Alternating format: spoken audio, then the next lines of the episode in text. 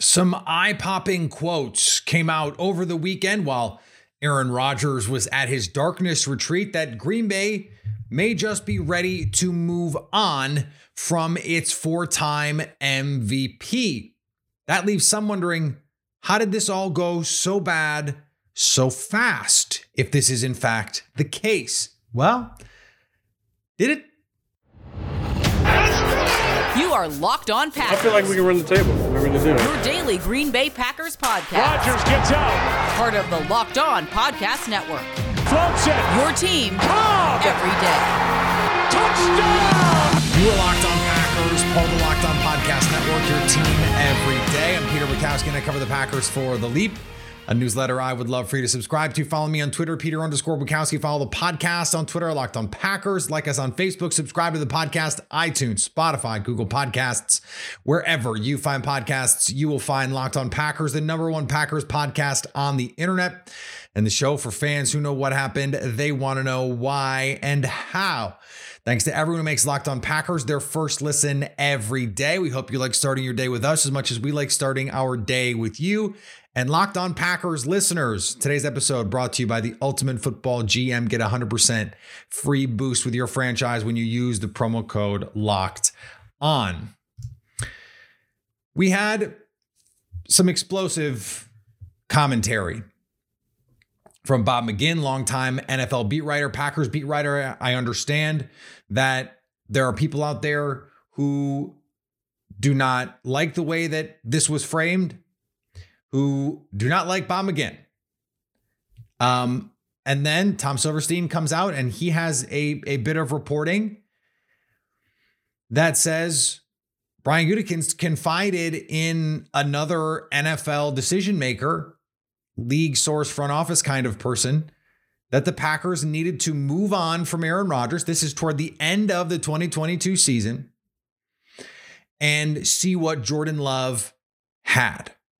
This is presumably after he went on the record saying he did not think they need to see what Jordan Love had that season. So this is very much a suggestion that the franchise would be moving on from Aaron Rodgers in that moment, or that that is what Brian Gutekunst would like to do. And you know, uh, there were some people who called on the timing of this that it happened to be when Aaron Rodgers is in, you know, his his sensory deprivation retreat. He's in he's in the darkness, as it were, and this comes after the reports that he was going to be on his darkness retreat and then he wasn't yet and and that's that's really just a, a, an opportunity for people who already want to discredit the media to say see the media doesn't know anything when it comes to Aaron Rodgers when this has been pretty pretty thoroughly reported. Almost everything with Aaron Rodgers has been pretty thoroughly reported throughout the course of his career. He just likes to act like that's not always been the case. This is not new. And we can't pretend that it is. This did not just all come to a head in the last week. Go back to 2018. The Packers give Aaron Rodgers the biggest contract in NFL history, and that season goes absolutely to hell. Mike McCarthy gets fired, in part because the team can't fire Aaron Rodgers. But the team was aware that there were issues with Aaron Rodgers. That is the only reason Mark Murphy goes to Aaron Rodgers and says, when they hire a new coach, don't be the problem. Remember, Mark Murphy had consolidated power under him. He became the most powerful Packers president in modern team history in terms of not influence necessarily, but actual actionable power. The head coach, the new head coach, and the GM would report to him. The coach would not report into the GM. This siloing effect consolidated power with Mark Murphy. Because if there was an issue with the head coach, he dealt with it. If there was an issue with an with a GM, he dealt with it much like an owner would. So Murphy's saying this, and and the the people involved can say whatever they want publicly about that being said or not said. they both have a vested interest in making it seem like they didn't say that or that conversation didn't happen. Aaron Rodgers didn't say it. Mark Murphy did. But I feel very confident in how that was reported. That that that that happened. But even so, that was not the only bit that came out in 2018. This timeline is important. There was a number of articles written post McCarthy about some of the, the stuff with Mike McCarthy and the lack of um, buy in from the locker room. But that was in part because Aaron Rodgers did not seem to buy in to Mike McCarthy. And then you you have Matt LaFleur. He comes in. Remember what happened. Remember what we found out later after the Packers drafted Jordan Love.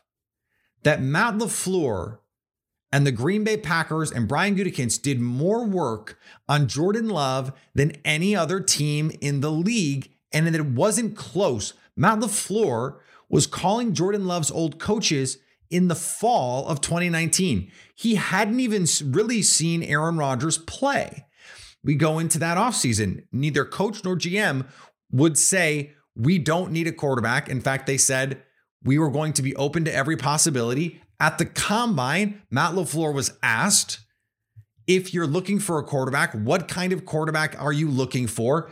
He he rallied off chapter and verse essentially the scouting report for Jordan Love, someone who's going to stand and take a hit, who can create off schedule, um, and and who has you know the the physical tools that you look for. It was someone like Jordan Love, even if they needed to be coached up.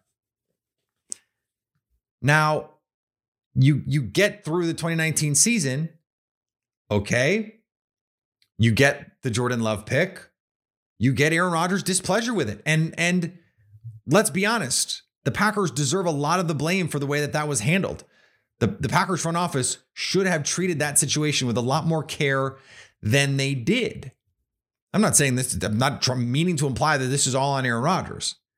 Clearly, it's not. Both sides have expressed displeasure with the other over the course of the last four years. Since Brian Gutekunst became GM, and since Mark Murphy rose to power, ultimately they are the ones who are going to decide this, not Matt LaFleur, who has been in Aaron Rodgers' corner starting, really starting in 2020. Because Aaron Rodgers comes out, he's the MVP. He says all those weird things in the in the post um, game press conference after Tampa Bay, after that loss about the beautiful mystery and about um, you know, not knowing if this team is going to be together, and and no one seems to know what he's talking about except him, because that's when this breakdown happens when he wants out. Well, guess what the Packers didn't do? He wanted a contract extension. He said he wanted a contract extension. He said he thought he deserved a contract extension. The Packers didn't want to give him one. The Packers didn't initially give him one. In fact, never did in the 2021 season. They said, You're not going to retire. We don't buy it, and we're not going to trade you. You're going to play on what was, when it was signed, the biggest contract for a quarterback in NFL history. Then he goes out.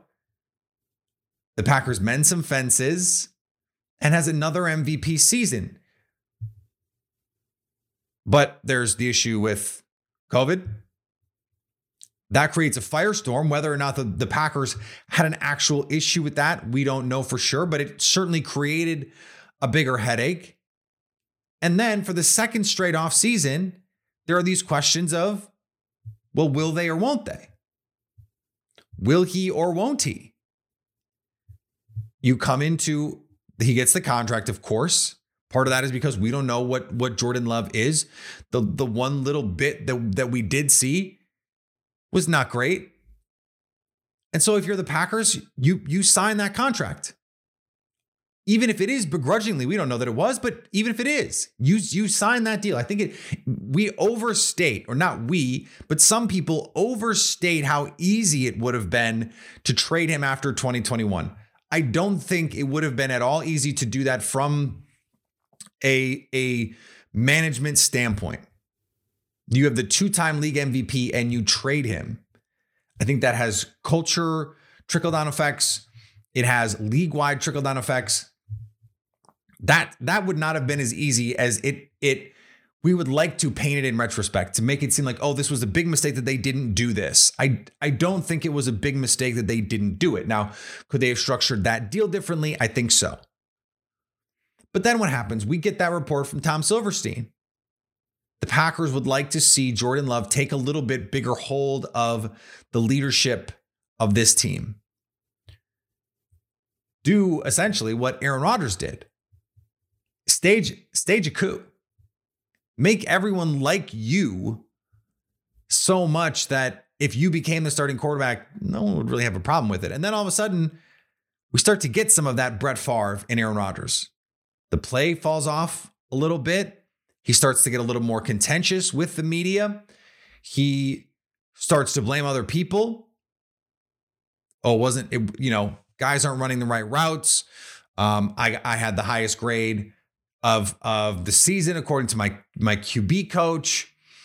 Uh, I want to throw it even though the run game is working. There's a lot of little signals that are saying I'm I'm I'm not I'm not acquiescing here. I'm going to do this my way. And if you're the Packers organization, I think you can understand from an outsider's perspective why they might chafe at that idea. The idea that that that again, who who is doing the reporting, Tom Silverstein, that the Packers, that Brian Gutekunst would want to move on from Aaron Rodgers. This is not a new thing. The powers that be at 1265 Lombardi Avenue knew the combustibility of Aaron Rodgers in 2018 when Mark Murphy ascended and Brian Gutekunst ascended. They understood at that moment. They planned for it. That's what Jordan Love was initially. Rodgers played them out of that decision, but now it has gotten to the point where it is now tenable to once again raise this point. And that is why it, you're, you're hearing the leaks because the Packers, I think, have reached this place where they're going, you know what? It is just time. And and we're ready and we don't want to make it seem like we're going to push Rodgers out. We want to put this all on Rodgers, but the reality is we're ready to go. And maybe if we leak some of this stuff, we can force Rodgers to be the one to say, "Okay, I got to go." You don't you clearly don't want me. Maybe that's that's as simple as this is. Send those subtle signs. This is not super subtle that you're ready to move on and Rodgers can say, okay, you guys are clearly ready to move on. I'm going to New York. I'll see you there. And maybe, maybe that's what ends up happening. All right, we're going to do mock draft Monday stuff coming up after this. Today's episode brought to you by our friends at the Ultimate Football GM. This is a great time of year to be doing the Ultimate Football GM because it's your turn to play GM. It's your turn to take Brian Gutekunst's job. A little Mark Murphy. You have to manage every strategic aspect of your team, play through seasons, lead your team to glory, and try to build a dynasty. It means hiring the right coaches and coordinators, trading players, navigating your franchise through free agency and the drafts and all the ups and downs of the season. It's completely free. And Ultimate Football GM is playable offline. Play as you go, wherever you want. We created a Locked On League for you to compete against other Locked On fans all over the world. Choose the Locked On League in the app to join. Locked On Packers listeners get 100% free boost to their franchise when you use the promo code Locked On. Download the game. Just visit ultimate-gm.com or look it up in the App Store. That's ultimate-gm.com. Ultimate Football GM. Start your dynasty today. All right. Um, Keith Sanchez one of our new Locked On NFL Draft hosts, had a mock draft that he put out. And in this one, he had Ohio State receiver Jackson Smith Njigba. Now, there are a, a wide range of viewpoints on Smith Njigba. I, I probably am in the, the top 10% of people in terms of how high I am on him. Someone and part of that is because I think his fit in Green Bay is easy. It is simple, it is seamless, and he is the ideal kind of player that they need in the middle of the field to eat up defenses while Christian Watson is terrifying them down the seam, you know, wherever you want to put him, frankly. But it got me thinking. The Packers, we know this, they they don't like to take first round receivers. Now, I, I didn't want to put an Aaron Rodgers trade in my mock because last time I did that, I got I got uh, some some grief for it. But I thought, okay, what does it look like if you don't? What are the options if you don't take a receiver in round one? Can you still fortify this offense in a meaningful way? And this is, of course, with the understanding that you're probably going to want to fortify the offense more than just through the draft that if Aaron Rodgers is back, you're going to want to sign a veteran. And even if he's not, like Allen Lazard's probably, like if Jordan Love is the quarterback, hard to imagine Allen Lazard is back. Randall Cobb is not back. So that leaves your your rookie class of 2022 essentially as your receiver room. And it also leaves questions about what the tight end room is going to look like. So okay, let's say at 15 you don't love the options. And I get it other than Smith Njigba, I don't love any of the other options at 15 for receivers either. So in this mock, I have them getting Myles Murphy, the, the pass rusher from Clemson. Pro Football Focus just redid their board. So these, these players are going to be in a different order than they were. They'll, they'll probably be moved again once we get some testing numbers because some guys will test really well. Some guys will test right where we expect them to be, and some guys will test much test much worse than we thought all of those things are important. And, and I, I, I feel like I need to say it every year that the testing is not the starting point. The testing is is the end of the sentence. It's the it's the punctuation at the end. So you either test the way we think, period. This is this is who Bryan Bresee is, period. This is who Jordan Addison is, period. Or an exclamation point. You got and you crush it. This is who Myles Murphy is, exclamation point. Or this is who I you know pick anybody. Let's say Bryce Young goes out and is 5'9, 175. Bryce Young. Question mark? It's the punctuation at the end of the sentence. This, the, the heart of the sentence is the same. It's you. But it's how do how do we inflect it? Period. Exclamation point question mark. And the testing is going to matter to Green Bay because we know they prioritize athleticism and rightly so. So, what what kind of place can you still get value at 15? I went with Myles Murphy if he's there. He's fallen to 19 on PFF's big board. I think part of that is because he is a specific type of, of pass rusher. We don't think of, you know, someone who is we love the NFL loves. I I personally um am a little bit more agnostic on it, but a lot of people love twitchy edge rushers, guys that can just win quickly with speed, with all that stuff. That's not that's not really Myles Murphy. This is really more a power pass rush draft class in general. I really like Myles Murphy. I think he's a great fit, and I think the Packers are going to really like Myles Murphy. I think in a pass rusher in the first round, you can never ever go wrong with a pass rusher in the first round. In the second round, and with Matthew Bergeron from Syracuse, he was a player that I think people wanted to be a secret. NFL scouts thought everyone thought that like they were in on this guy and no one else was, and then it turned out we got to the Senior Bowl and everyone loved this guy. He played well at the Senior Bowl. it, I, like this is not one of those things where all of a sudden he played well at the Senior Bowl and now he's a top 60 kind of player. No, no. NFL teams already thought he was really good. He's going to play tackle. He's going to play guard. I think the great thing for Green Bay is he could be either. If David Bakhtiari is not in your future plans, he can be a swing tackle. If if you're, I think I think you give Yosh Nijman one more year to prove he's a starting caliber tackle in this league. Maybe his destiny is as a swing tackle. That's a really valuable player. You get someone like Bergeron, maybe he can grow into that. Maybe he can compete right now at guard and, and give you an upgrade over, over Jon Runyan. Maybe you slide Jon Runyan to center. Maybe you play Matthew Bergeron at center. But now you've, you've given the opportunity for your offense to get better. You still don't have a receiver, though, still don't have a pass catcher. One of the reasons why I wanted to do this was I wanted to see, okay, the shape of this draft. Where are those receivers? Well, there are pass catchers on day two. I think, I think middle to late round one,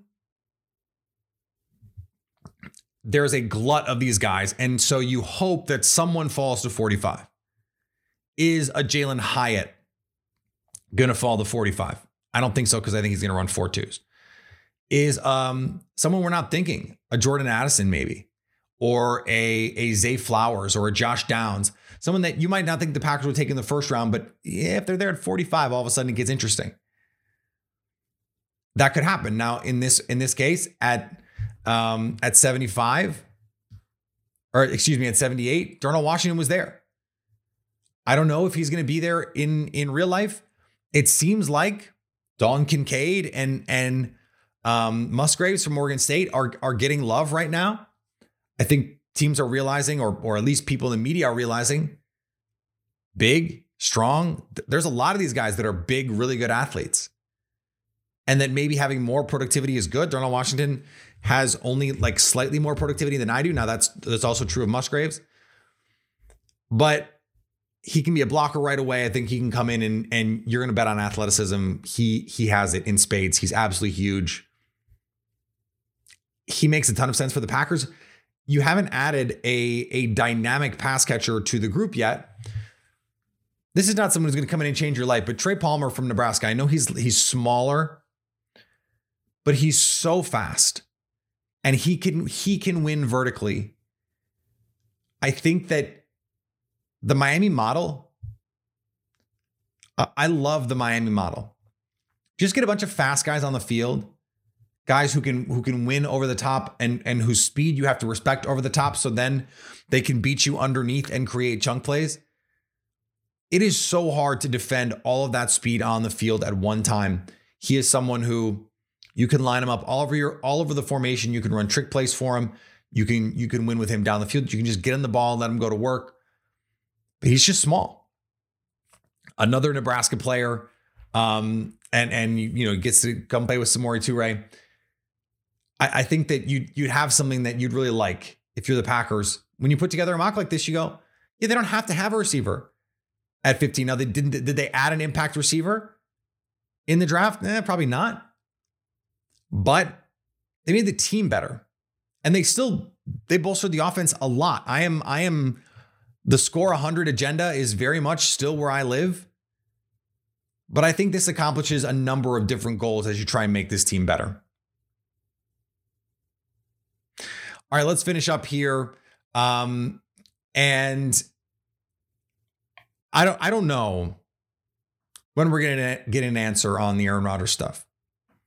I wouldn't be surprised though if it's soon because now Derek Carr had the opportunity to meet with a couple teams, including the Jets. He is not, as of this recording, as of this recording, currently employed by the New York Jets. And so until that happens, I think we have to assume that this is going to still be in play for Aaron Rodgers. Now, maybe they come in and they kick the tires and they give themselves a chance if Aaron Rodgers isn't available. Maybe it is the case that actually Aaron Rodgers is the first domino here, not Derek Carr. That Derek Carr truly is the consolation prize, that Jimmy G truly is the consolation prize in all of this. And we know from a practical standpoint that is true, but whether or not the the actions the teams make in terms of the order fits with that, that's something that we're going to have to wait and see. But that's what I'm that's what I'm watching right now. Is is Derek Carr truly the first domino? Is he truly the first domino or is he because he is really the consolation prize? Is he the second mover in all this? That okay, the team that gets that doesn't get Aaron Rodgers, then they get Derek Carr, and then the other teams are left to fight over Jimmy G. How does Eric Bieniemy going to the Commanders impact all of this? These are all interesting questions that we can try and answer moving forward. We'll be back tomorrow. Uh, we're working on trying to get a, a, couple of guests coming in this week. So um, our our unfortunately we have exhausted our um, Super Bowl Radio Row Week content. I hope you guys enjoyed those interviews from last week. I enjoyed bringing them to. I enjoyed doing them. Um, go back and check those out if you missed them. But we're gonna have more interviews, um, a lot of um, free agent focused interviews, draft focused interviews here coming up in the coming weeks. Um, and uh, I'm I'm excited. I'm excited for another offseason with the Green Bay Packers. Follow me on Twitter, Peter underscore Bukowski. Follow the podcast on Twitter, Locked on Packers. Like us on Facebook. Subscribe to the podcast, iTunes, Spotify, Google Podcasts, wherever you find podcasts, you will find Locked on Packers. And anytime you want to come hang out with us live, Aaron Rodgers makes a decision. We'll be there live on YouTube to stay Locked on Packers.